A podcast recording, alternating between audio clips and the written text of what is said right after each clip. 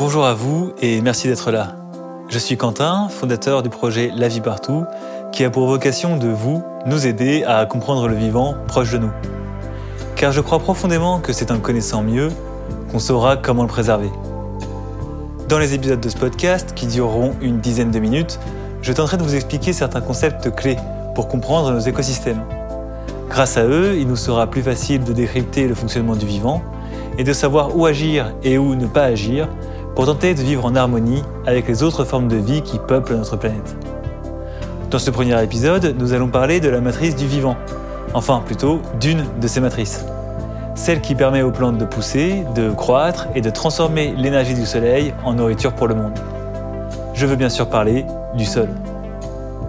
Et nous tenterons de répondre à une question évidente mais qui ne l'est pourtant pas vraiment. Il vient d'où ce sol ? Bienvenue dans le premier épisode du podcast La Vie Partout. Je vous souhaite une bonne écoute.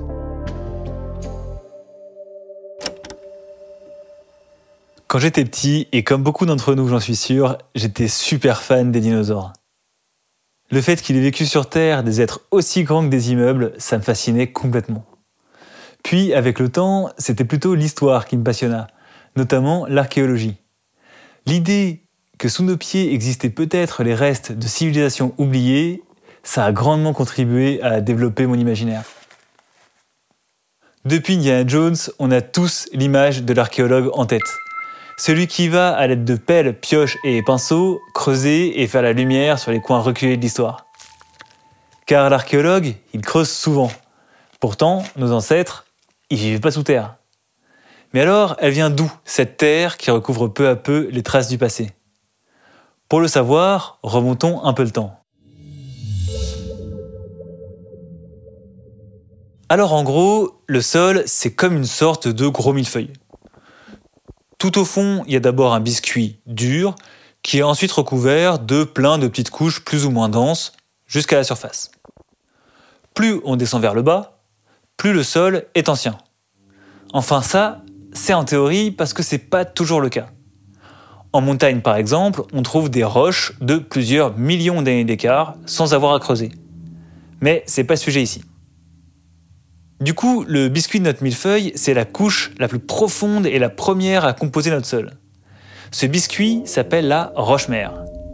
Et même si elle a un nom accueillant, la roche-mère n'est pas franchement propice à la vie. Elle est pauvre en eau, elle est pauvre en nutriments, elle est loin, loin, loin de la belle terre de forêt qui sent bon le champignon. Imaginez seulement une roche bien dure, qui affleure sous le soleil, elle chauffe, il n'y a pas grand-chose où s'accrocher, bref, c'est pas la folie. Pourtant, quand elle se retrouve à l'air libre, notre biscuit roche-mère va subir les altérations du climat. La pluie et le vent vont la mettre à rude épreuve et démarrer son érosion. Et au final, il y a de petites fractures qui vont s'y créer. Et c'est là que la vie entre en action. Petit à petit, des algues, des bactéries et des lichens vont coloniser la roche-mère. C'est leur présence qui va créer une première surcouche organique. La création du sol est amorcée. Au fur et à mesure des années, voire même de plusieurs milliers d'années, les couches de lichens morts et de mousse vont s'accumuler. L'érosion, elle va aussi apporter des particules minérales qui vont s'accumuler avec les particules organiques. Là, l'eau va commencer à y stagner davantage. Et comme vous le savez, l'eau, c'est la vie. Du coup, d'une roche-mère stérile, nous allons passer petit à petit à des conditions bien plus favorables au développement d'autres formes de vie.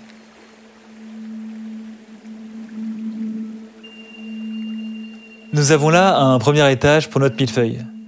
Avec la roche-mère en guise de biscuit et une première couche d'un mix organique et minéral en guise de crème pâtissière. Le sol commence à se former. Et cela demande du temps. Énormément de temps. Plusieurs milliers d'années. Une fois que les premières couches sont formées, c'est au tour de plantes plus évoluées de venir aider à la composition de notre millefeuille. Au fur et à mesure des générations, de nombreuses plantes vont ajouter de nouvelles couches à ce gâteau. En naissant, en grandissant puis en mourant, elles vont enrichir à leur tour le sol en matière organique. Ce qui est intéressant, c'est que plus la vie colonise un milieu, et plus il devient fertile à la vie. Grâce à la photosynthèse, les plantes sont capables de transformer la puissance du soleil en ressources énergétiques. Ce sont les seules formes de vie à être capables de transformer la lumière en nourriture. Et nous en dépendons toutes et tous.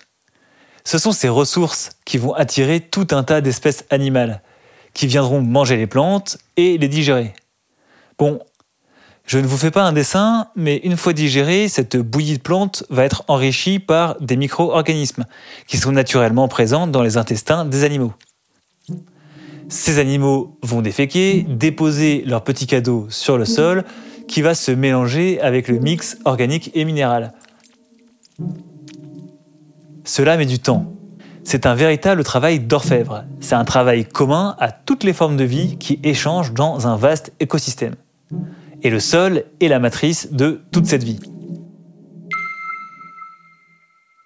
Alors pour revenir à mon archéologue qui creuse, son travail va être de remonter le temps. Il va retirer les couches organiques et minérales qui se sont accumulées au-dessus des vestiges, pour littéralement remonter le fil du temps, mais à la verticale. Alors reprenons notre millefeuille, qui, je l'espère, vous aide à visualiser la genèse du sol. Comme en matière de pâtisserie, tous les sols ne se ressemblent pas. Il existe beaucoup de recettes différentes pour les composer, comme il existe des millefeuilles au café et d'autres aux fruits rouges. Attention, on ne juge pas. Déjà, la nature de la roche-mère peut donner une grande tendance qu'auront les forêts futures, suivant que cette roche soit plutôt acide ou plutôt basique. Ensuite, en ingrédients de base, nous avons d'un côté la matière organique et de l'autre les minéraux. En fonction de si on met plus de l'un ou plus de l'autre, notre sol millefeuille changera. Par exemple, plus il y a de matière organique dans le sol, plus il fonctionnera comme une éponge et attirera les plantes ayant besoin de beaucoup d'humidité. Mais ça ne s'arrête pas là, car les roches elles-mêmes ont un goût. Bon, évidemment, je pousse un peu, mais vous voyez l'idée. C'est par exemple le cas en Ardèche, où les sols granitiques sont plus acides, donc plus propices à la pousse de forêts de châtaigniers. Observez bien la couleur et la texture des différents sols.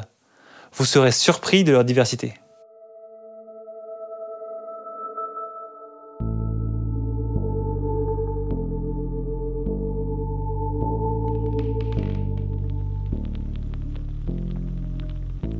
Alors ça y est, notre millefeuille est assemblé. La roche-mère est couverte de plusieurs couches à la fois organiques et minérales et ses étages sont appelés horizons. Plus on descend vers la roche-mère, plus ces horizons sont minéralisés. Plus on remonte vers la surface, plus il y a de matière organique. Ce sont dans les couches supérieures du millefeuille que les plantes viennent puiser l'eau et les nutriments. À force de s'enfoncer dans le sol avec leurs racines, elles vont créer comme un peigne, ce qui va encore plus participer à structurer le sous-sol. Mais dans cette histoire, il y a de grands oubliés. Car dans le sol, ça fait de petits artisans invisibles qui œuvrent dans l'ombre pour la rendre fertile. Sur le sol, les feuilles sont mangées par de petits arthropodes. Le bois mort, lui, est décomposé par des champignons. Et cette grande bouillie de matière organique va être brassée par les vers de terre. Bon, évidemment, c'est un peu plus compliqué que ça. Mais faisons simple. On parlait de recettes de millefeuilles, vous vous en rappelez ? Eh bien, ce monde silencieux, c'est un petit peu notre ingrédient secret. Celui sans lequel notre millefeuille serait bien fade. Avec toute cette vie, on peut dire que le sol est une matière vivante, qui digère et qui recycle les matières qu'il compose. Si vous avez déjà fait un compost, vous le savez bien. Cette matière organique y est décomposée pour former, au bout de quelques mois, une terre noire prête à l'emploi. Et personnellement, je trouve ça presque magique. Le sol ainsi constitué est vivant. Il est fragile et il est le fruit de la coopération et de la compétition entre de nombreuses espèces interdépendantes. Et surtout, le sol, il faut le savoir, c'est le premier puits de carbone au monde. Ce même carbone qui est capturé dans le ciel par les plantes qui, en mourant, le fixent dans le sol. C'est en ça qu'il est méga important, surtout par les temps qui courent. Alors, vous l'aurez compris, nous devons le protéger et préserver les formes de vie qu'il abrite. Pour cela, nous pouvons travailler avec lui, en le nourrissant et en chérissant les peuples qui se trouvent sous nos pieds. Ce sol sur lequel nous marchons, il est vieux de plusieurs millénaires. Il est donc le socle sur lequel se construit la vie. Ce sol, nous en avons hérité et nous devons en prendre soin. Et le truc cool, c'est qu'on peut le faire à tout moment, en gardant des sols vivants propices au développement de la vie. Mais ça, nous en reparlerons dans les prochains épisodes.